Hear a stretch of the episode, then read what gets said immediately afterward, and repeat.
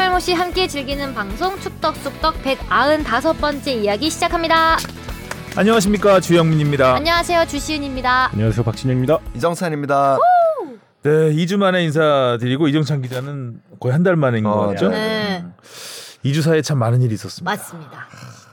대한민국이 들었다 놨다. 그러니까요. 일단 16강에 극적으로 진출을 했고 네 어, 월드컵은 아직 끝나지 않았지만 일단 메시가 계속해서 지금 뭔가 일을 낼것 네, 같은 맞아요. 분위기로 가고 있습니다. 역사를 역시. 잡고 그냥 음. 끌고 가고 있죠. 메시는 신. 그런데 오늘 우리가 네. 뽕 PD 멱살 잡을 잡아야 될 것 같은 일이 지금 벌어지고 말았습니다. 여러분께 이거를 보여드려야 되는데 2주 만에 지금 방송을 하는데 이거 대본이 읽어드려요. 없어요. 아, 아니 뽕 PD도 엄청 바빴죠. 네. 맞아요. 일찍 지금 뭐 일어났어야 저희도 되는데. 그렇고 이정찬 현- 현장에 갔던 이정찬 기자도 그렇고 저희는 여기서 카타르시 차로 살아야 되기 음. 때문에 음. 저는 너무 힘들어. 어, 어 생명의 위협을 느낄 정도로 막 어. 진짜 졸음운전 했어요. 전 졸음운전 어. 진짜 위험한데. 아, 그러니까 나도 모르게 그렇게 맞아 되더라고요. 맞아. 아니 근데 그 잠을 막 띄엄띄엄 자고 음. 하루 1시간 자고 48시간 버티고 막 이런 게 하다 보니까 맞아요. 어 제가 힘들죠. 체력이 굉장히 좋은 음. 편인데도 그러니까 약간 공포감을 느낀 적이 한 번 있었어요. 음. 운전할 때. 근데 다- 그게 맞는 것 같아요. 어. 다들 그랬던 것 같아요. 그러니까 이번에 현장 취재기에서 살짝 얘기할까 그랬는데 여기서 그냥 가볍게 털고 나가는 게 나을 것 같아요.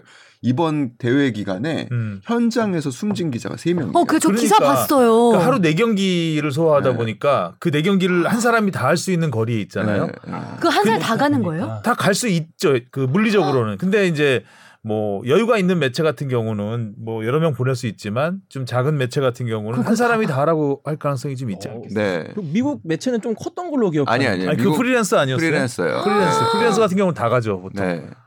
그 그래- 쉴 시간이 없으니까. 쉴 시간이 없고 그러니까 열 거기 밤 10시 경기가 12시에 끝나잖아요. 네.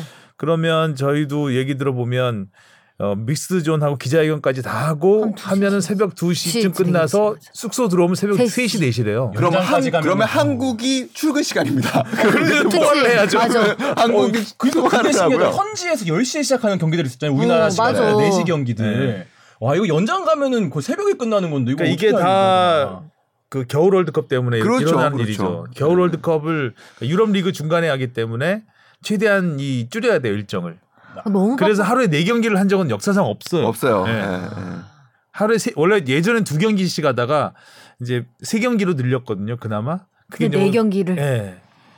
네, 근데- 좀 심하죠 이거는. 그러니까 이번에는. 재미있었던 것 중에 하나는 그 보통 이제 월드컵이 열리는 도시에 가면 그 도시에서는 한 경기예요. 그러니까 그 이제 다음 경기가 있, 기 전까지. 음. 그럼 시내에 나가면 딱 두 나라 팀들의 팬들을 만날 수 있습니다. 그러니까 이 음. 맞대결을 앞둔. 음, 그렇지. 근데 이번엔 도하 시내에 가면 전 세계. 팀을 다 만납니다. 일단. 32개국 다 볼수 진짜 있는 거죠. 네. 그러니까 제가 제일 포레이드네요. 제가 제일 많이 들었던 얘기가 Japan amazing congratulation 어. 내 맘도 모르고 우리는 아직 늘 그러니까 우리가 늘 일본보다 뒤에 경기를 했잖아요. 맞아. 그때 그 아, 우리가 진짜 축하를 받아야 될 텐데 하는 그 마음들이 있었죠. 그때 반응은 어떻게 하셨어요? 그러면은 Japan이라 그러면 I'm Korean. 정직한 반응이었네요. 아 이게 이제 지금 이 얘기가 우리 뽕피디 멱살 잡는 얘기하다가 네. 됐는데 아, 그래서 이제 뽕피디가 바빴단 말이죠. 맞아 바빴죠. 네, 바빠서 어, 대본이 대본이 아니요. 없어, 없어. 이 종이 낭비예요. 네. 제목 한번 읽어주시죠. 아니요. 이슈 포커 이슈 포커스 이정찬 기자 카타르 꿈의 도전 현장 취재기. 모든 걸 이정찬한테 넘기겠다. 원고 필요 없다 이거지. 그랬으면은 큐라도 좀 이- 의미 있게 뽑든가. 질문을 이정찬 기자한테 질문 다섯 개를 뽑았는데 아니요 이거 카타르에서 제일 힘들었던 순간은 숙소 음식. 월드컵 벤투 분위기 이것 이것만 갖고 뭐 이거 어떻게 하라는 거예요? 그래 포르투갈 전이야. 전. 이건 이건 심지어 그 브라질 전. 브라질 전. 음. 그다음에 가나전은 없어 또. 아, 하나 저희가 다뤘으니까. 하나- 아, 네. 아. 나름 이윤 있네요. 음, 네. 그리고 네. 4년 4개월 동행 마무리. 마무리. 그러니까 도대체 여기에 큐는 어디냐는 거죠. 그렇습니다. 네. 네. 그래서 이제 잠깐 그 저희가 자체가 큐네요 그냥. 뽕PD 누님 누님 들으시라고 예. 따끔하게. 떡밥을 많이 던졌네요 누나한테. 그래서 아까 여기 녹음하러 들어오는데 뽕PD가 엎드려 뻗쳐라고 네, 있더라고요. 맞아 본인이 한 거예요. 어, 아무도 안 시켰어요. 네. 자기가 미안하니까 아이, 그래서 엎드려 뻗쳐하고 방송하라고 장난으로 얘기했지만 근데 그것도 하고 있던 거 아니고 들어오시는 거 보고. 발소리 듣고 아이, 코스프레죠. 이렇게 힘들었습니다 우리가. 네. 네, 저도 저희도 지난주에 어, 하려고. 했는데 도저히 할 수 있는 체력이 안 됐어요. 그때 엘리베이터에서 음. 마주쳤는데 선배님 날짜도 모르셨잖아요. 온 그날이 수요일이었는데 아, 어, 날짜 내일 안 감각이 한다고. 없어요. 날짜 감각이 그렇죠. 예. 그렇죠. 날짜 감각 네. 요일 감각 없고 어, 현장은 현장대로 힘들었지만 근데 국내는 역대 최악으로 힘들었던 것 같아요. 제가 좀 음. 상황을 보면 음, 뭐 맞아요. 저희, 저희 뭐가만 얘기할 수 있는 거긴 하지만 뭐 피파맥스라고 이제 음. 경기 중계 영상 외에도 사실 볼 수 있는 하성룡 기자가 진짜 있는데. 체력이 좋아서 버텼지. 예. 그것까지 확인을 힘들었죠. 하다 보니 제가 4년 전에는 제가 국내에 있었거든요. 시차는 비슷했고 그때도 뭐 힘들긴 했었지만 그때보다 더 힘들었던 것 같아요. 그러니까 시차가 가장 컸죠. 국내는. 이렇게 말라져서 오시는 거 아니에요, 성룡 선배? 음. 아니에요? 그렇진 그렇지도 않아요. 예. 밤에 또 먹을 건 먹더라고요. 새벽까지 먹으면서 축구 보고 이번에 부비부비 없어졌나요? 부비부비 할 어, 힘도 없고 왜? 힘도 포르투갈전. 없고 포르투갈 때 아, 힘이 없어. 힘이 없어 힘이 음. 아, 아, 힘이 없어서 발음도 안 되고. 음. 그때 그 포르투갈전 경기 4시에 이기고 나서 거야. 16강 갈 때 그 사무실에 몇몇 안 좋아하는 분들이 계셨어요. 아 힘들어. 아. 아니, 저는 근데 솔직히 그것도 얘기하고 싶었는데 저는 솔직히 막 그 아무리 몸이 힘들고 그래도 그 아 이제 집에 가야지 이런 얘기하는 거 솔직히 저는 별로 안 좋아하거든요. 왜냐면 이겼으면 좋겠고 그래도 그렇죠. 뭐 내가 좀 힘들어도 그래도 이기면 좋고 그런 게 있어서 그런 얘기를 농담으로 2002년에 그랬어요. 저도. 젊은 시절에. 20년 전 그리고 얘기. 2002년 때는 기자니까 그내 리포트만 하면 되거든요. 음. 그러니까 그것만 하면 나의 일정이 끝나고 이제 시차도 맞고 근데 그때도 엄청 힘들었어요. 그때는 이제 여러 가지가 아날로그 시스템이기 때문에 굉장히 음. 막 뛰어다니고 막 난리치고 하던 그래서 그때도 굉장히 힘들었는데 이번은 그때 이번엔 음. 그때보다 한두배 이상 힘들었고 이번에는 또 제가 총괄을 하다 보니까 더 바쁘시잖아요. 그러니까 내가 기사를 써서 전혀 모, 그 스포츠를 전혀 모르는 기자한테 읽혀야 되는 상황 이게 리포트를 막 하루에 13개씩 네, 들어가니까요. 맞아. 저희 부원이 10명인데 반은 반은 카타르가 있고 여기 있는 부원 5명인데 야근 빼면 맞아. 4명. 아, 지원 나가서 네. 해주고. 여기 4명 가지고 리포트 10개를 만드는 거죠. 와. 그러려면 한성준. 기자 2개 쓰고 나 3개 쓰고 기사. 와. 막 이런 식이 되는 거죠. 내 것만 하면 되는 이 레벨이 아니라서 너도 나중에 느끼게 될 거야. 아유 아유. 아유. 그래서 아니 그 재밌었던 예- 일화 중에 그 뒷얘기 중에 하나를 하- 해드리자면 그러니까 저는 그 이제 경기장에서 봤기 때문에 진짜 황희찬 선수가 골 들어가는 순간 목이 쉬도록 그냥 아. 함성을 질렀거든요. 아. 그때가 아마 진짜. 그 그러니까 4년 전 손흥민 선수 골 들어갔을 때 기분이 아닐까. 버금가는 그 아, 이상인 그것 굉장히 긴. 시간이잖아요. 그 시간이 그쵸. 너무 길게 느껴지는 거죠. 네. 골문 앞까지 가는 시간이. 근데 그 같은 시간에 우리 저희 배정 기자가 이제 믹스 존에 있었어요. 네. 믹스 존에서는 조용한 분위기 속에서 이제 모니터로 상황을 보거든요. 그렇지. 한국 기자들이 아. 모여서 왜냐하면 경기 끝나면 바로 선수들이 들어올 수 있기 때문에 음.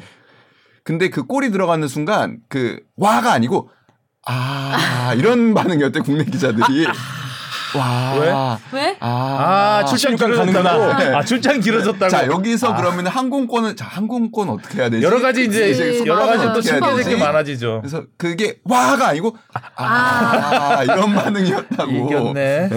좋긴 좋은데 막 마냥 네. 그런 거죠. 딱 이- 저도 딱 그래서 이기고 나서 아 이때까지는 분위기를 딱 한껏 만끽하는데 끝나고서 이제 영상 편집착 아 제목 못 쓰지 어떻게 편집해야 되지 이게 참 그래요. 막막한데 근데 그래도 이겨서 일이 많아지는 거는 좋은 거죠. 그렇죠 네, 확실하게 꿈 자, 같은 너무 일이었습니다 저희 사담을 많이 네? 사담을 너무 못 많이 했네요. 어, 댓글부터 가볼까요? 네, 니가 가라 내가 갈까님이 과연 이정찬 기자님은 언제 복귀하게 되실지 마지막 조별 예선 진짜 원 없이 경기했으면 파이팅. 음, 왔고요. 네, 걸어서 20층까지님이 5천 원 후원하셨고요. 어우, 감사합니다. 2주 연속이네요 네, 아재김성님이 오늘도 등장하신 하용수님. 아니 하이- 근데 그 방송 월드컵 방송에서 하용수님이 등장하셨어요? 항상 아, 제가 네. 그 제가 인터뷰 소화- 요청을 해요.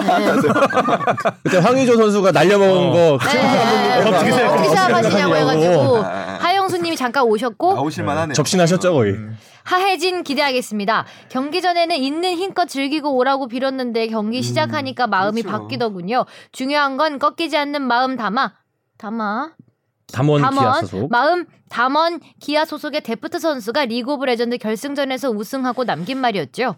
이게 아, 완전 이 이번에 그냥 빵 떴죠 네. 꺾지 않는 마음. 오두리치님이 오글거릴 만도 한데 진심이 느껴집니다. 특히 스브스 축구 기자들은 축구에 대한 진심이 느껴져서 특히 기사를 자세히 봅니다. 마지막까지 건강 잘 챙기시고 현지 계신 분들이나 국내에서 쉴 새 없이 콘텐츠 기사 만들어내시고 리포팅하시는 아나운서분들 너무 감사드립니다. 기쁘게 다음 주 콘텐츠 나올 것 같아 애청자로서 저 역시 미소가 지어집니다. 지치지 마시고 파이팅! 그리고 손흥민이 직접 데리고 간 트레이너 인스타 사건 의미하는 바가 크다고 생각합니다. 이런 민감한 사안 취재하고 파급력 가질 스포츠 기자는 스포츠 기자계에서 딱 4명 생각나는데 그중 둘이 이곳 출연하시고 나머지가 이성훈, 김현회. 그런데 김현회는 파급력도 약하니 결국은 이성훈, 이정찬이 나서야 할 때입니다.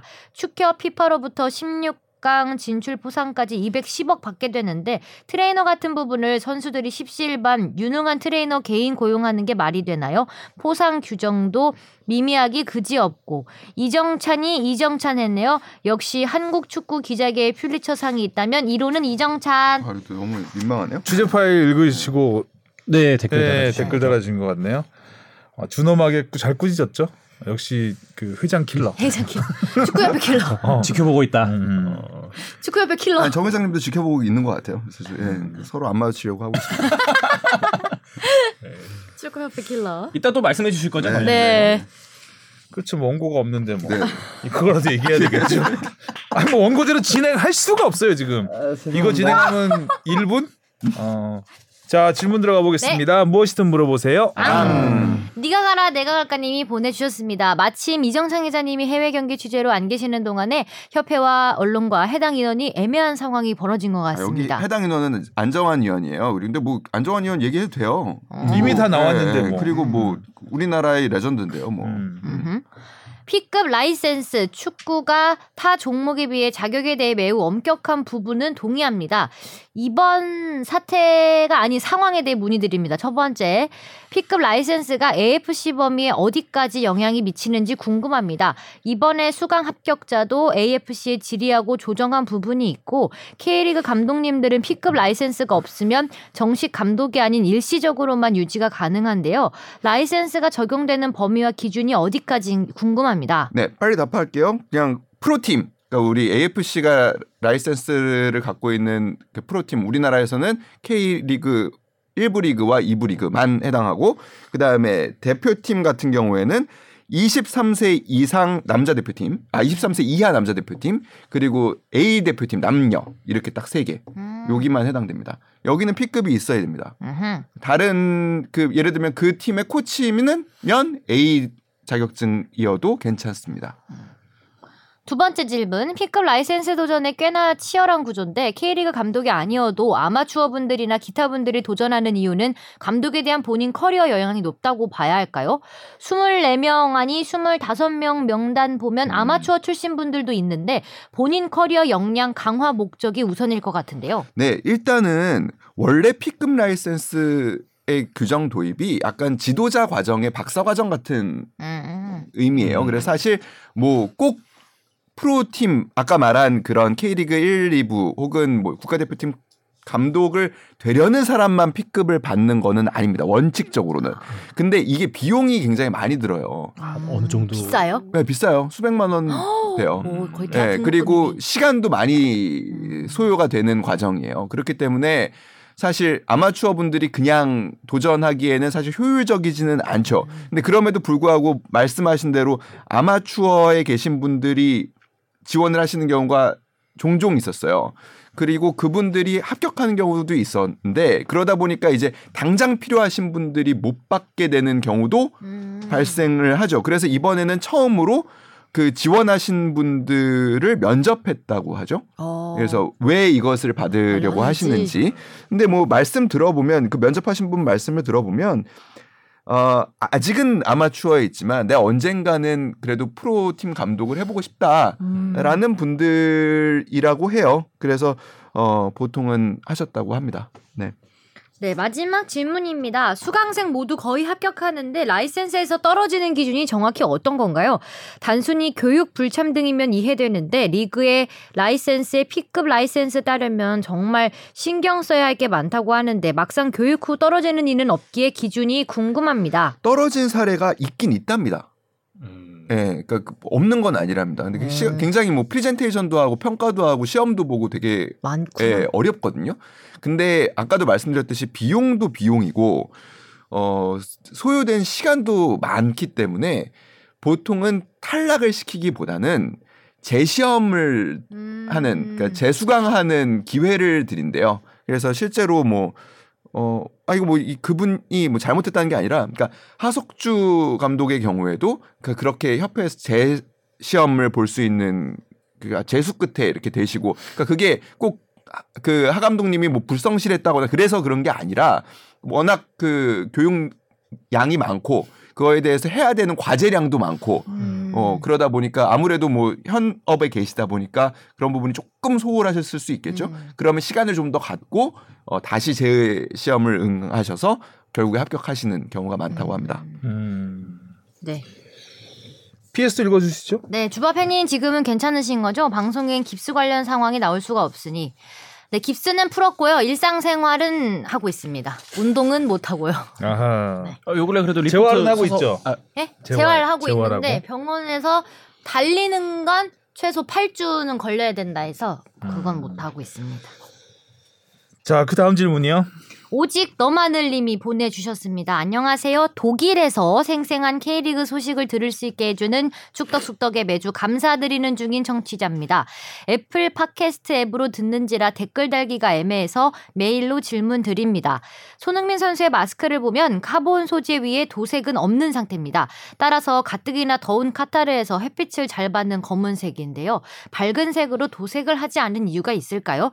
저는 막연하게 1g이라도 줄이기 위해서라고 생각하곤 있습니다만 다른 이유가 있을까요? 항상 좋은 방송 감사드립니다.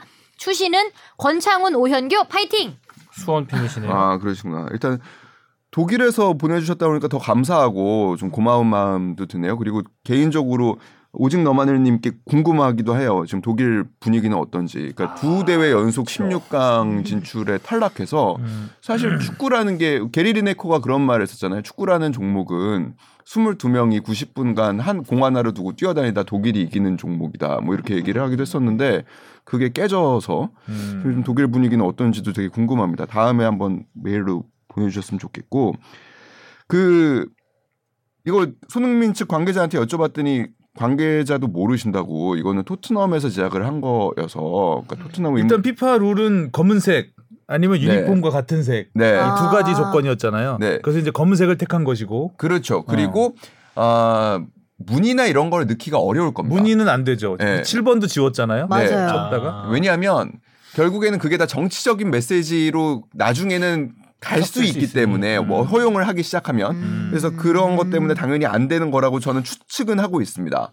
그리고 대부분의 선수들이 그래서 뭐 오늘 경기를 했던 메시한테 발렸던 네. 와, 진짜 네. 잘하던. 네, 선수들도 검투사가 그냥 달려드는 것 같은 그렇죠. 근데 다 검정색이죠. 맞아, 네. 다 검정색이더라고요. 다 검정색이죠. 네, 네. 제일 무난하니까 검정색이. 근데 이게 진짜로 손흥민 선수가 가끔 가다가 이렇게 그 마스크를 벗을 때도 보신 분들은 요즘에 화질이 좋아졌으니까 보셨겠지만 이 안에 땀이 엄청 찬대요. 네. 아. 근데 찰 수밖에 없죠. 그 수시로 계속 마스크 벗어서 뭐 닦고 뭐 정리하는 모습이 보였죠. 맞아. 네. 계속 이렇게 닦고 흘러내리니까. 그러니까 이, 벗고 뛰고 막 들고 뛰고. 네. 이 안에 땀이 정말 차서 그것 때문에 굉장히 신경이 많이 쓰였다고 하고요. 그리고 시야도 정말로 많이. 제한이 된다고 합니다. 음. 음. 또 손흥민 선수는 이제 코뼈나 이런 데 다치면 옆을 좀 짱짱하게 쓰고, 어, 네. 이 그래가지고 이게 밴드를 두 개로 해가지고 고정을 더잘 시킬 수도 고정을 할 수 있는데. 손흥민 선수 이제 광대뼈를 누를 수가 없으니까 이 끈이 돌아가. 하나잖아요. 그러니까 달리다 보니까 좀 음. 덜렁덜렁하기도. 하고 고정이 좀 잘 안 된 상태에서 굉장히 고전을 했죠. 네. 안쓰러웠어요, 사실 좀. 음. 그렇죠. 고정이 안 되면 고정을 고정할. 수밖에 없는 네. 상황이죠. 어, 2초 뒤에 오네요. 네, 어. 고정하소서. 자, 우리 고정 질문이 없는 관계로 네. 뽕 PD의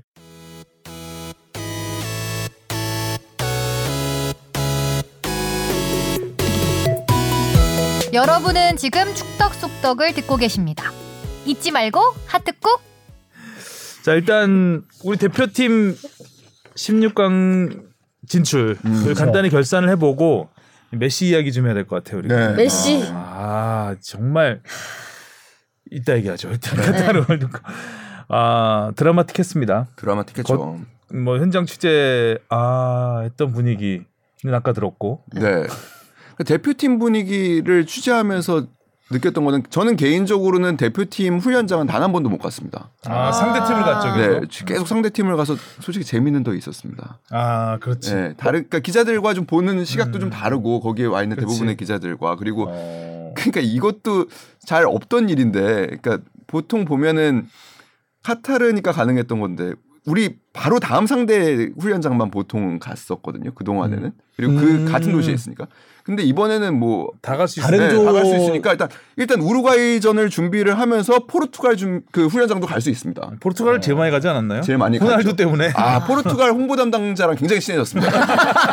찐친. 네. 어. 그러니까 우루과이 홍보 담당자하고도 친해졌고요. 아. 그러니까 그 인싸력이 대단하세요. 네. 아니 근데 좀 뿌듯했던 거 중에 하나는 그러니까 과거에는 한국 기자가 가야지만 한국에 관련한 질문을 할 수 있었고 뭐 우리 주장 제가 2010년에 갔을 때도 마찬가지였는데 박지성 선수에 관한 질문도 사실은 한국 기자가 가야지만 할 수 있었던 내용들이었거든요. 음. 근데 재밌었던 게 뭐였냐면 처음에 이제 저희는 아부다비로 그 출장을 갔잖아요. 거기에 가나하고 우루과이가 다 거기서 1차 훈련 캠프를 차려서 음. 처음에 이제 우루과이 팀이 공개 훈련을 했어요. 근데 사실 그 공개 훈련이 자국 기자들 대상으로 한 공개 훈련이어서 전술도 공개했다는 그 네, 훈련. 네. 근데 한국 기자들은 사실 아, 못 들어가는 거를 저희가 나중에 막 얘기하고 사정사정 해가지고 들어갔던 거였는데 영어로 질문을 안 받겠다는 거예요. 음. 근데 또 마침 또 그 인터뷰로 선 인터뷰를 하겠다고 선- 발표한 선수가 벤탄크루였어요. 음. 너무 손흥민과 관련한 질문을 하고 싶잖아요. 그쵸. 저는. 근데 지- 진짜 기자들이 엄청 많이 왔고 한국 기자들이 질문할 수 있는 기회가 진짜 거의 안 주어지는데 제가 진짜 특유의 침투력으로 막 강하게 소리쳤습니다. 그냥 박지성급 침투력. 네, 진짜 어떻게든 이렇게 이거는 물어봐야 된다. 쏘니 쏘니 하면서 그냥 물어봤어요. 그냥 그, 그 손흥민 선수하고 경기를 앞둔 기분이 어떠냐. 그랬는데 이제 일단은 미디어 담당관이 제지를 했고 저를 어. 네, 제지를 제지. 했고 그냥 다른 그냥 뭐라고 얘기를 하더니 저를 보면서 웃으면서 갔어요. 왜 그랬을까? 그 결국에 저는 대답을 못 들었구나라고 생각하고 있었는데 안에 나중에 다 들어온 다음에 그 번역본을 보니까 제가 그 외치던 순간에 그 우루과이 기자가 스- 그 스페인어로 똑 같은 질문을 했던 거예요. 아. 그래서 제가 묻는 거에 대답이 정확하게 이어집니다. 그, 그 순간이 순간적으로. 근데 그만큼 이제 우루과이 기자들한테도 손흥민 선수의 몸 상태 그리고 손흥민 선수가 세계적인 스타가 돼서 이 선수와의 대결, 이 선수들을 어떻게 막을 것인가 그리고 또 손흥민 선수뿐만 아니라 뭐 이게 모든 팀이 취재가 되다 보니까 과거에는 예를 들면 우루과이 기자하고 한국 기자들만 해당 경기를 취재했다면 네. 이탈리아 기자는 와가지고 한국 경기를 취재합니다. 김민재 선수에 대한 궁금증. 아, 아. 안 다쳐야 할 텐데. 네, 뭐 이런 것들이 다 발생을 하는 거예요. 그러니까 경기장에 늘 여러 나라 기자들이 함께하게 되고 그런 가운데서 조금 뿌듯함을 느꼈죠. 한국 축구의 위상이 많이 높아졌구나. 아, 음. 그리고 그 해외파 선수들로 인해서 그런 생각이 좀 많이 들었던 좀 어, 뭐 나름 자부심도 좀 느껴졌던 대회고 우리 선수들도 그래도 봤죠. 그 중간 중간에 이렇게 보면 제일 인상적이었던 거는 자신감이었어요. 그 선수들이 우루과이전을 치르고 나서는 특히 더 아, 음. 그러니까 그 전까지 계속 선수들이 이런 그런 얘기를 했었거든요. 그러니까 되든 안 되든 우리 스타일로 해보려고 합니다. 그러니까 주- 경기 중간에 우리의 작전을 수- 바꿀 수도 있겠지만 되든 안 되든 우리가 준비한 걸 한번 해보고 싶습니다라는 이야기를 많이 했었는데 우루과이전이 끝난 다음에는 아 이게 된다라고 된다. 생각을 한 것 같아요. 왜냐하면 전반은 정말 좋았잖아요. 그쵸. 뭐. 예. 사실 그 상황에서 황의조 선수가 골만 넣었다면 음. 우루과이를 잡고 시작하는 상황이 그렇지. 됐었을. 거예요. 음. 그러니까 그 다음부터는 선수들이 굉장히 자신감이 보였어요. 그러니까 가나전은 여러 면에서 좀 안 좋긴 했지만 수비적인 부분에서 그래도 한 선수가 그래도 또 두 골을 골. 넣는 또 새로운 역사도 썼고 그러니까 포르투갈전을 앞두고 선수들 분위기가 그러니까 사실 기존에 다른 대회의 일무 일패로 3차전을 맞이하는 상황과는 좀 분위기가 많이 달랐어요. 음. 뭔가 일어날 것 같다. 무슨 일이라도. 아니 그런 것보다는 그냥 하던 대로 하면 된다. 선수들은 아, 음.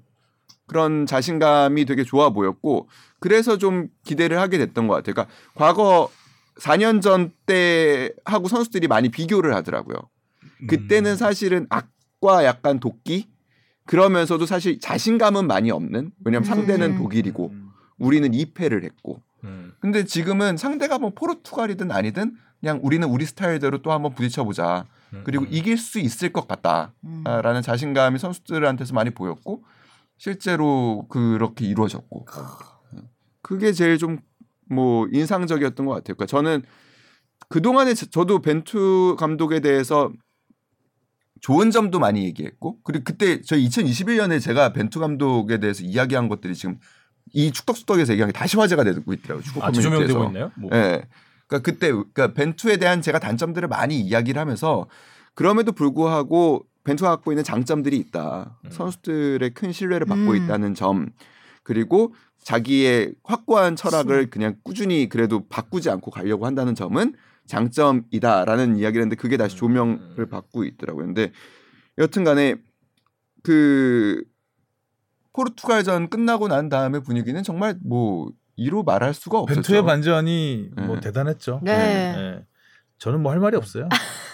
근데 저는 4년을 속았기 때문에 아, 근데 저는 지금도 조금 그래요. 그러니까 지금도 아, 그, 그 운이 좀 좋았어요. 운 좋았죠. 예. 음. 근데 명장이라는 게 그렇죠. 운, 운 없는 운, 명장은 운이 없잖아요. 없- 맞아. 기본적으로 운은 따라줘야 되는 것이고 그 결과로 이어지는 과정이 좀 뭐라 그래야 되나 일단 카타르에 가서 상당히 유연해졌다. 음. 음. 벤투 감독이 여기는 거의 대쪽 같았는데 음. 거기는 되게 유연해진 네. 전략을 쓰는 것도 그렇고 선수 기용도 그렇고 그렇죠. 뭐 선수 타이밍. 선수 음. 얘기 듣고 뭐 훈련 시간 바꾸는 것도 그렇고 여러 가지 좀 드라마틱한 장면들 음. 한 서너 장면들을 만들어 주다 보니까 이게 단순히 운으로 그냥 넘어가는 정 수준은 아니다. 어, 나름 좋은 감독이었네. 왜 나는 몰랐을까?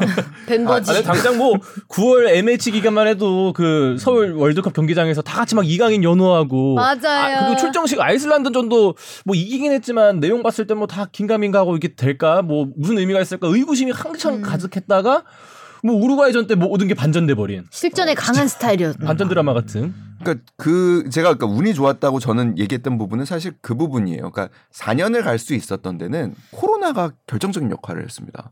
그러니까 음. 팀에 대한 벤투에 대한 그 인식이 한창 안 좋아서 경질 논란이 일던 시기에 코로나가 터지면서 사실 음. 경질 타이밍을 놓친 부분이 있거든요. 그러니까 그래서 저는 그 부분이 그러니까 보통 때였다면 아마 그 분위기를 계속 이어가기가 쉽지 않았을 거예요. 그러니까 어, 좀 정확하게 어떤 기간 말씀하시는 거예요? 2차 예선, 최종 예선. 2차 예선 때죠. 2차 2차 예선 예선 기간 2차 예선이었나? 네, 네. 어. 최종 예선은 괜찮았고요. 음. 2차 예선 때가 사실 굉장히 안 좋았죠 경기력이. 음.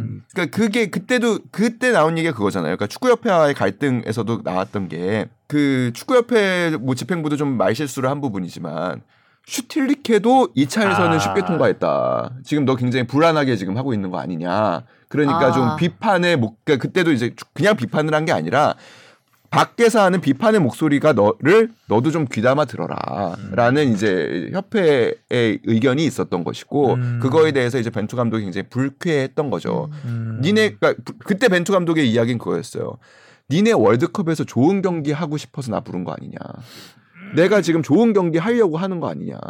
이렇게 해야 좋은 경기 아니냐라는 음. 이야기를 이제 그때 했던 부분인데 음. 여튼간에 운이 좋았다고 생각하는 부분은 저는 그 부분이고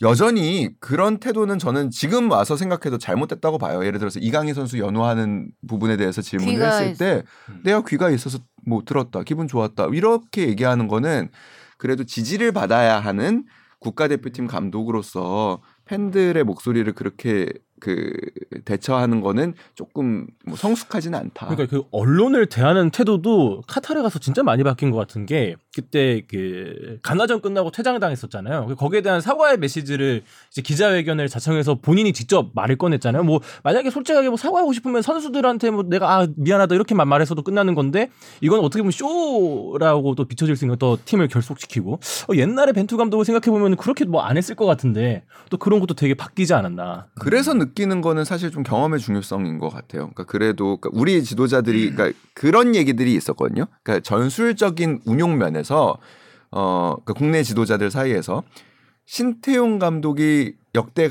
지도자들 중에 월드컵에 출전했던 지도자들 중에 전술적인 운용이 굉장히 탁월했던 감독이라는 평가를 음. 받긴 하는데 실제로 그 탁월함이 대회에서 발휘되지 못했어요. 잘. 음. 왜냐하면 그 월드컵이라는 대회가 주는 무게감과 음. 부담감에 짓눌려서 생각이 많아지고 그렇죠. 그러다 쫄았죠 보면은. 네, 그죠. 너무 너무 쫄았지. 네. 부상 선수도 많았고요. 네. 뭐. 그러다 보면은 악수를 두게 되는 것들 생각이 너무 많아지면 음. 근데 벤투 감독이 월드컵 경험이 있고 그래서 유로 대회 경험도 있고 그 유로를 대회. 또 4강까지 간 경험도 있고 이런 데서 오는 대회 중에 여유는 조금 있어 보이더라. 음. 음. 그래서 그런 여유와 중요하네요. 그게. 유연함을 보일 수 있지 않았나. 이제 생각하니까 중요하더라고. 참회의 현장 같은. 갑자기 히딩크 감독도 그랬어요. 히딩크 감독도 역시 레알 마드리드라는 큰 팀을 팀. 맡았었고 네덜란드 네덜란드. 음.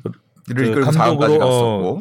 그런 경험들이 결국은 자신감으로 나와요 음. 나중에. 근데 벤투 감독도 그러지 않았을까? 그러니까 쫄지 않는 게 되게 어, 중요한 것 같아요. 그렇죠. 음. 음, 음. 그러니까 슈틸리켄 아니었을 것 같은데 그런 경험들이 별로 없어서 일단 거물급이죠 벤투 감독. 네. 예, 거물급 감독답게 역시 큰 대회에서 음, 또 성과를 내고. 증명을 했어요. 네. 네. 저는 이게 국내 팬들이 또 의견이 확 바뀐 게그 선수들이 보여주는 믿음 있잖아요. 감독에 대한 믿음. 그게 제일 또 크다고 그러니까요. 생각하거든요. 그래서 그때 그 리포트 를한번 했더니 막 냄비네 난리 났습니다 아니 댓글에. 근데 저희가 그동안에 조실 땐 언제고 이제 와서 이것이 냄비다. 근데 그게 제목을 저희가 그렇게 달긴 했지만 늘 기사 내용 중에 네. 선수들의 그러한 멘트들을 저희가 쓰긴 했었어요. 그러니까 기다려 참고 기다려 주 썼죠. 어, 참고 기다려 주시면 음. 지금 선수들은 좋은 방향으로 가고 있다고 생각합니다라는 멘트들을 종종 썼었어요. 물론 근데 답답했죠. 음. 답답했고 저도 솔직히 이거는 이게 월드컵에서 될까라는 생각은 했었어요. 그렇죠. 네. 뭐 되더라고요, 근데. 네, 되더라고요. 어. 역시 그 신뢰를 좀 바탕으로 한. 위태위태한 부분이 있긴 했지만 어 괜찮더라고요. 음. 그러니까 저는 뭐 골이 터지는 순간이 아니고 또 뭐 그런 투혼을 발휘하는 그게 아닌데 감동을 받는 건 처음이었어요. 그냥 플레이에서 감동을 좀 음. 느꼈거든요. 그때 우루과이전 전반에 추가 시간 1분 나왔어요. 음. 네. 어, 예. 경기가 끊기지 않았다는 맞아. 거지. 네. 그거를 정말 그 팽팽한 긴장감을 유지했다는 거는 대등하게 유지했다는 음. 건 정말 대단하죠. 그러니까 이번에 음. 경기 끝나면은 피파 TSG 그룹에서 늘 그 분석 자료들을 내고 음. 그거에 대해서 그 분석 위원들이 모여서 이야기하는 거를 팟캐스트로 또 내고 있습니다. 어. 예, 근데 들어보면 0대 0이지만 절대 지루하지 않았던 경기. 음. 굉장히 수준 높았던 경기라는 평가들이 많아요. 음. 그래서 이 얘기를 제가 박지성 위원한테 전했더니 거기 둘이 있어서 그런 거 아니야? 라고 얘기를 하긴 했지만 그게 야. 실제로 그 TSG의 실제로 의견이었고 그리고 한국 저는 솔직히 어 포르투갈전 승리 때문에 너무 뿌듯하고 좋았던 것 중에 하나가 저는 지금 일단은 수- 아까 요 순위를 보면은 일본이 16강 탈락 국가 중에서 순위가 제일 높아요. 음. 왜냐하면 일단 2승을 조별리그에서 했고 저 16강 1위 팀 중에서 유일하게 떨어지지 않았나? 어 그를 그런 것 같은데요? 죠 예. 음. 그리고 16강전의 사실 패배는 1무로 칩니다. 왜냐면은 음. 승부차기 끝에 진 거기 때문에 승점 1점을 받습니다. 그러니까 그래서 한 번진 거네 그러면. 그렇죠. 야. 음. 제일 높은 승점을 그러니까 16강에서 탈락한 팀 중에선 제일 높은 승점을 받았는데 저는 일본 축구보다 우리 축구가 나았다고 생각해요. 그러니까 일본은 완전히 그러니까 그 two 더블 트랙이라고 하죠. 그러니까 그 점유율 17%가 네. 이겼잖아요. 네.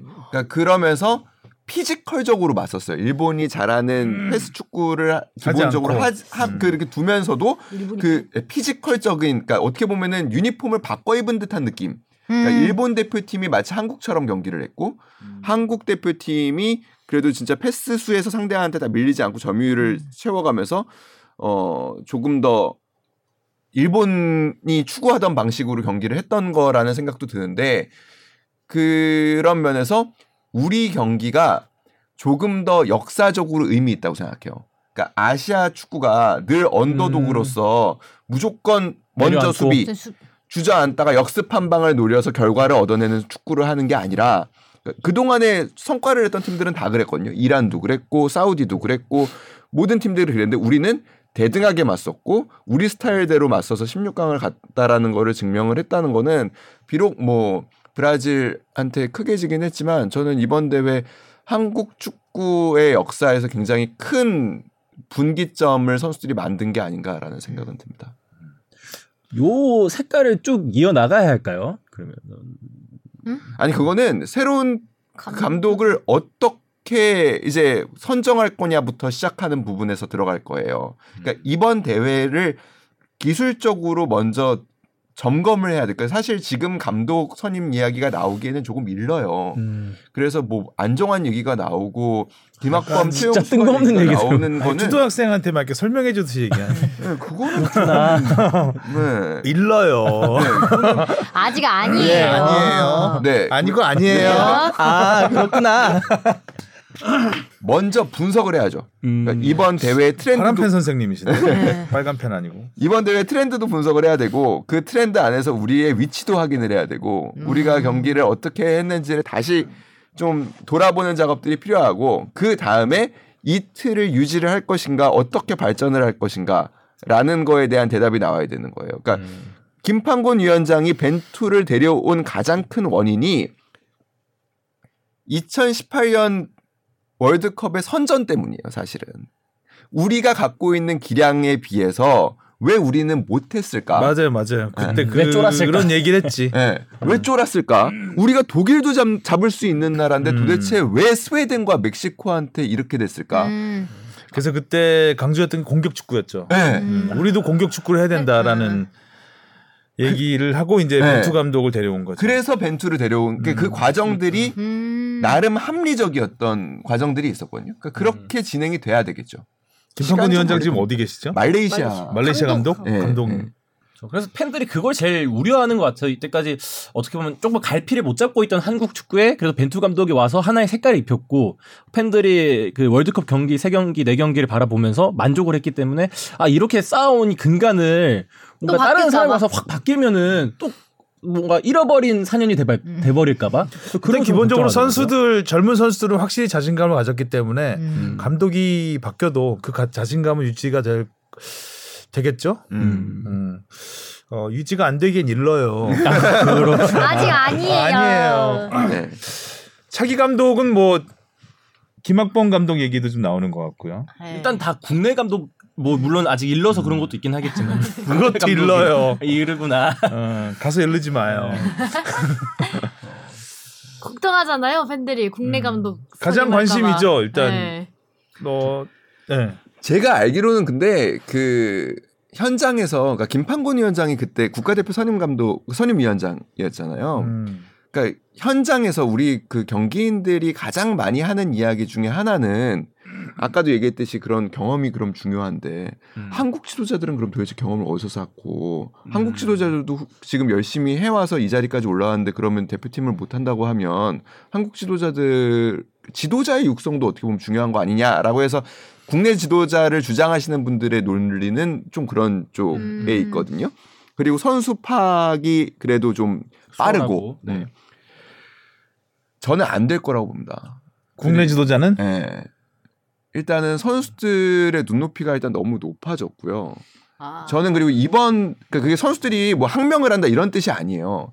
그 국내 지도자가 맡았을 때 신뢰가 깨질 수 있는 고리들이 너무나 많습니다. 많지. 지금 국내 우리- 우리나라는. 축구에서는 음. 그러니까 예를 들면 이번 대회에서 선수들이 자신감을 갖고 할 수 있었던 것 중에 하나가 선수들이 굉장히 심리적으로 편안한 상태에서 경기를 임했기 음. 때문이거든요. 음. 그러니까 월드컵에 나가게 되면 선수들은 극도의 스트레스를 받습니다. 음. 평소에 받아본 적 없는 관심과 집중도가 올라가는 게 아무리 해외에 있어도 느껴지기 때문에 말 한마디도 조심하게 되고 행동 하나도 조심하게 되고 모든 거를 제약하게 돼요 스스로 음. 거기서 오는 부담감과 스트레스가 굉장히 크거든요 근데 이번에 그게 좀 풀어졌고 편안한 상태로 했던 것 중에 하나가 처음으로 가족을 동행했어요 아, 그쵸. 다 가족들이 같이 가. 가족을 동행했고 가족과 만날 수 있는 시간을 충분히 줬어요 팀에서 자유롭게 음. 그러니까 그게 굉장히 컸는데 그거는 어떻게 해서 가능했냐면 뭐 말로는 그래요. 기성용 선수하고 구자철 선수가 주장을 하던 시절부터 끊임없이 주장들은 요구를. 했대요. 아, 근데 국내 지도자들은 이걸 쉽게 받아들일 수가 없습니다. 그렇지. 어디 합숙 합숙 훈련하는데 가족들이 가족을 같이 오냐고. 데려가? 그리고 아. 결국에 문제가 생겼을 때를 생각을 안 할 수가 없어요. 그러니까 음. 이게 이렇게 자유롭게 뭐 누구를 만나서 SNS에 뭐 사진 같은 걸 올렸다가 야 니네 지금 경기도 이딴 식으로 했는데 지금 놀고 있어? 음, 음. 음. 이런 식으로 나오는 거에 대해서 국내 지도자들은 두려워합니다. 그리고 두려워할 수밖에 없는 또 구조입니다. 근데 그에 비해서 외, 외국인 이렇게 똑같은 일이 벌어져도 아, 외국인 감독이니까 풀어줬나 보네라고 하고 넘어갈 수 있는 부분들도 있어요. 문화가 다르구나. 네, 네. 음. 그러니까 여기서 벌어지는 여러 가지들의 문제들도 있어요. 그리고 벤투 감독에 대한 평가도 마찬가지예요. 벤투 감독 이 세상에 어떤 명장이 와도 갈등이 생기는 이유가 나를 안 쓰기 때문입니다. 선수들 입장에서는. 음. 나를 안 쓰는데 그 감독을 좋아하기가 어려워요. 근데 국내 지도자들이 맡으면 어떤 일이 벌어지냐면 어떤 감독이 예를 들면 이강인 선수예요. 네. 나를 안 써. 어떤 감독이. 그러면 외국인 감독 같은 경우에는 아, 저 감독이 뭐 철학이 있나 보다. 내가 싫은가 보다라고 생각을 해요. 음. 근데 예를 들면은 국내 감독이다. 근데 내가 보기에 이상한 내가 보기에 내가 더 나은데 안, 어떤 선수가 뽑혔어. 저거 학연 지연 아니야? 아. 이렇게 생각을 하게 돼요. 그게 아니더라도. 음, 음. 그럼 여기서 오늘 한번 신뢰가 무너지기 시작하는 거를 사실 극- 쉽게 극복이 잘 안 돼요. 그러니까 이런 게 국내 지도자들이 갖고 있는 굉장히 치명적인 어려움이에요. 그- 그리고 이제 김판곤 위원장은 실제로 그런 이야기를 했다고 해요. 시대가 굉장히 많이 바뀌었다. 그러니까 그래서 국내 지도자들 이렇게 면접 다닐 때 만약에 맡게 되시면 선수들을 동등하게 대우를 꼭 해주시라. 후배라고 생각하지 마시고. 음. 그러니까 기본적으로 한국 지도자들의 또 강점은 후배로 보고 이 선수들을 성장시켜야 된다라는 책임감은 외국인 지도자들보다 강합니다. 그러니까 한국 축구의 미래를 좀 더 생각하고 음. 그러니까 나의 미래도 중요하지만 한국 축구의 미래도 굉장히 중요하게 생각해서 젊은 선수들을 좀 더 쓰려고 하고 그런 것들도 굉장히 강해요. 음. 허정무 감독이 대표적이었죠. 그리고 뭐 예를 들면은 신태용 감독도 이승우 선수를 그 당시에 데려갔던 거는 물론 권창훈 선수의 부상이나 이런 것도 있었지만 한국 축구의 미래를 보고 한 결정도 있는 거였거든요. 이런 부분에서는 한국 축구 감독들이 갖고 있는 장점들이 있지만 또 외국인 감독들은 사실 떠나면 그만이기 때문에 그런 부분에서 조금 자유로운. 예, 부분도 있지만 잘 생각해야 될 부분들이 있어요. 그러니까 그 선수들을 후배로 보기 시작하면 선수들은 요즘 선수들은 그거를 못 받아들여요. 메시 얘기해야 되는데. 아, 그렇죠. 맞다. 메시 얘기를 안 했구나. 자 이제 메시의 대관식까지 1승 남았습니다. 음. 한 메시 경기 정말 남았습니다. 갈수록 잘하는 것 같아요.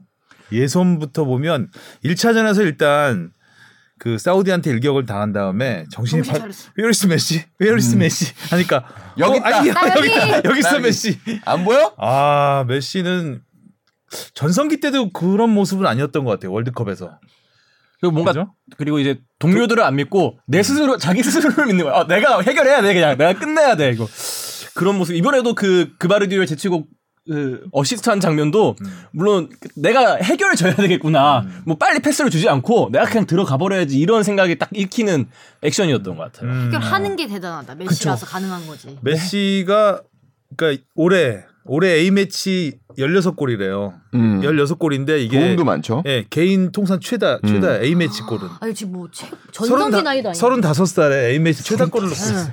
그 전에 했던 게 12골이었는데 항상 그랬잖아요. 메시가 대표팀 줄무늬 유니폼만 입으면 망한다고. 아 맞아 안 된다고. 그런 아, 얘기가 토너먼트. 가면은 어. 뭔가 힘을 제대로 발휘하지 그러니까 일단 못한다. 집중 견제가 들어오면 약해진다. 메시는 막을 수 있다. 뭐 이런 얘기 있었는데 어우 뭐 오늘 크로아티아 그 소- 수비수 이름 뭐죠? 2002년생이던데. 네네네. 마스크 쓴. 아유, 어, 마스크 쓴. 그바르디올. 그바르디올, 그바르디올이죠. 네. 어, 뭐 거의 키도 한 20cm 커 보이는데. 그 미는데 안 밀려요. 어. 아, 이 손을 계속 쓰잖아요. 근데 페널티 박스 안에서도 손을 쓰는데 호날두는 이미 넘어졌죠. 네.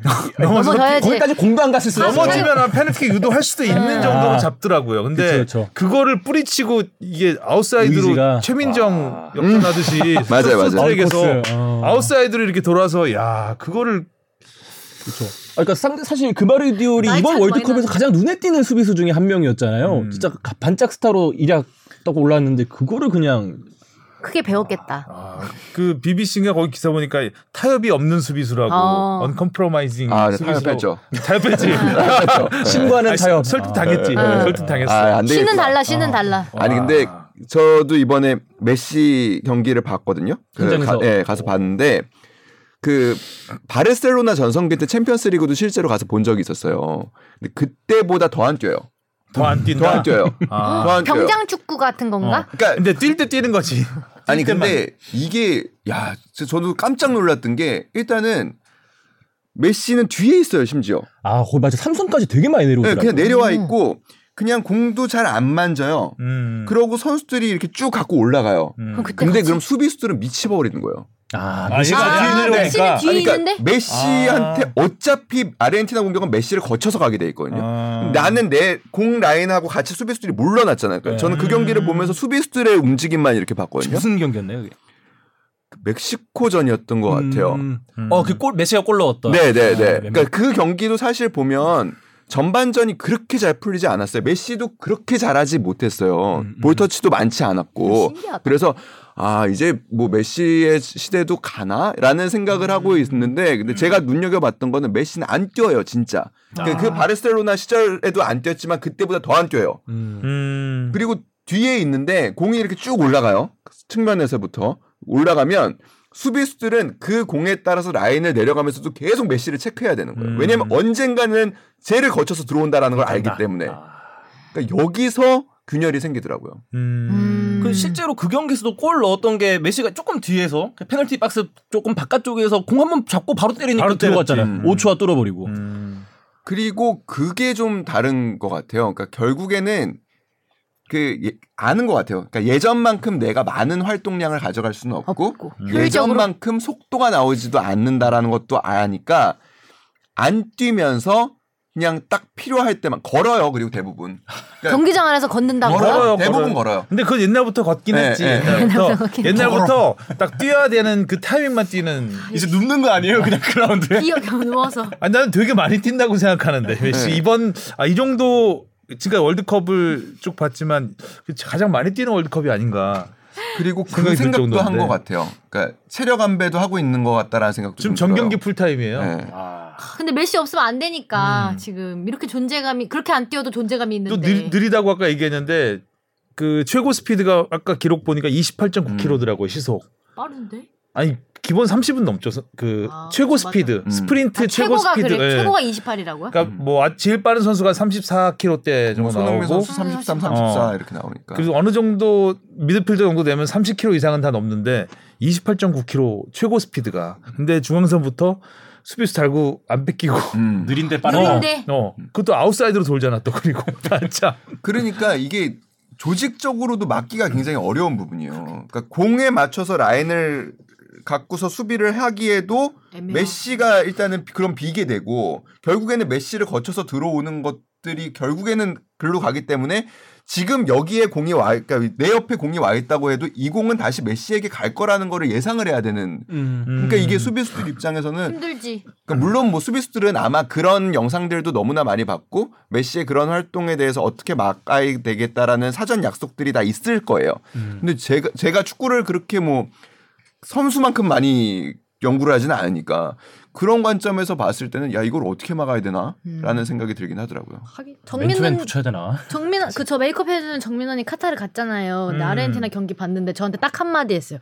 메시는 진짜 안 뛴대요. 음. 음. 가서 보니까 음. 그- 그래도 메시는 신이라고 음. 제가 음. 안 뛴다고 딱 한마디 하더라고요. 아 그리고 또 하나는 요것만 짧게 얘기하면 정말 분위기가 그러니까 음. 아르헨티나 팬들의 메시를 향한 그 아. 그거는 아 이건 종교구나. 추앙하죠. 이건 어. 종교구나.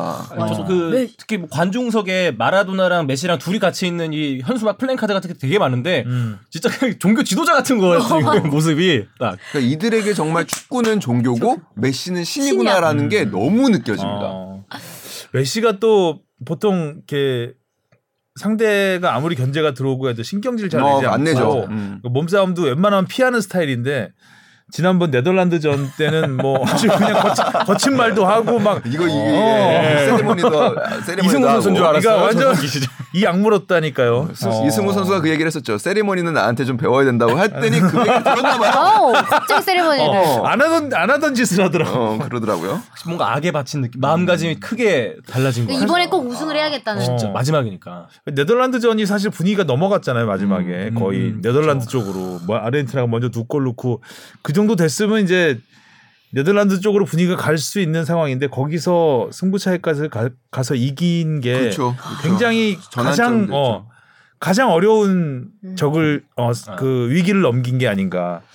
그러니까 보통 팀들이 대회를 치르다 보면 한 번 정도의 음. 위기들은 다 있거든요. 그러니까 그거를 사우디전에서 되게 좋은 약을 맞은 것 같고 음, 예방 주사를 일찍 세게 맞았고. 맞은 것 같고 그 다음에 정말 어려웠던 그 그러니까 사실 넘어가는 그 네덜란드전을 잡으면서 팀적으로는 뭐 지금 기세는 예. 누가 우승하려나? 아 메시가 참 대관식을 하고 끝내면 이제 모든 논쟁은 끝이죠. 호날두는 어, 호날두는 이제 떠났고 아프겠죠 배가. 이제 마라도나도 확실하게 넘어설 수 있는 것이고 그렇죠. 어 뭐 역사상 최고의 선수 음. 예. 이제 염소가 되는 거죠. 어, 또곧 곧이 되는 거죠. 아니 가시 될 거예요. 진짜로 진짜. 고- 고시 옷을 넘어. 가시 될 가- 거예요 그냥. 아 대단한 것 같아. 그리고 메시는 얼굴도 안 늙어요. 오늘 그 메시 페널티킥 차는데 옆에 모드리치하고 이렇게 오버랩 아, 그쵸. 모드리치가 서 있었는데 모드리치는 너무 이렇게 초췌하고 힘들어 보이고 세월을 좀 많이 맞으셨죠 종성으로. 어. 아, 그럼 오히려. 두 살 차인데 조금 젊은 시절에 수염을 많이 길렀어서 그럴지 몰라요. 요새 이제 수염을 이렇게 거의 밀었으니까 음. 어, 더 영한 느낌 나는 것 모드리치도 같기도 진짜 하고. 참 대, 대단한 네, 대단한. 선수야. 37 네, 그라운드를 누빈다는 것 자체가 또. 그렇게 월드컵에서요. 그렇죠. 근데 또 거기 또 자기 슈팅에 얼굴 맞아가지고 좀 안- 안쓰럽긴 하던데. 어르신 좀 쉬시지 벤치에서. 어, 못 쉬지 못 쉬지. 자 이제 이 방송 나갈 때면은 뭐 결승 대진이 대진. 나오는 거죠. 네. 프랑스 대 모로코. 프랑스 그러니까 이 프랑스와 아르헨티나가 만나면 뭐 최고의 빅매치가 되겠죠. 아, 음. 결승전다운 결승전이겠네요. 참 프랑스 과연 또 프랑스가 그 월드컵 우승 이후 4년 전 월드컵 우승 이후에 되게 안 좋았잖아요. 안 좋았어요. 안 좋았죠. 아니, 유- 그리고 유로도 안 좋고. 일단은 그 당시에 뭐 주역이라고 할 수 있는 캉테도 지금 부상으로 음. 못 나왔죠.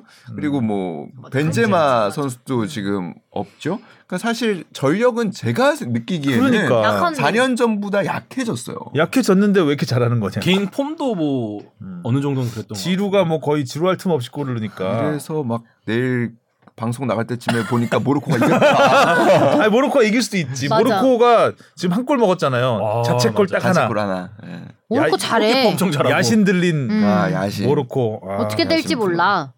좀 이- 그만해야죠. 모로코. 모로코가 이기면 자꾸 유럽에서 폭동이 나더라고. 아, 그것도 좀 그렇구나. 보기 좀 그렇더라고요. 이겼는데 왜 불을 질러요? 자꾸 좀 한이 많은 음. 그 유럽한테 좀 한이 많아서 그런 것 같긴 한데 아, 농담이었고요. 네. 뭐, 근데 모로코도 충분히 그 지금까지 보여준 전력 으로 보면 프랑스가 바짝 긴장할 만하죠. 네. 음. 와 프랑스 대 아르헨티나. 일단 기본적으로 피지컬이 안 밀리니까 안 밀려요. 개인 역량도 좋은 어. 선수 뭐 지혜드 음. 뭐 하키미 이런 선수들. 수비가 뭐 거의 뭐 한 몸처럼 움직이더라고요 모로코를 보면. 아, 아, 진짜 그 라인이 엄청 좋지만. 견고한 게 와 진짜 야 숨통을 그냥 죄던데. 그게 라인을 이렇게 서도 두 줄 수비를 한다고 해가지고 하도 크- 틀어지거든요. 경기가. 그러니까. 음. 그러니까 우리가 가나전에서 실점한 게 딱 그 장면이에요. 그러니까 음. 우리가 두 줄로 잘 서 있었다가 우루과이전에서는 잘 서 있었거든요. 그래서 90분 동안. 근데 그게 깨지는 순간이 있어요.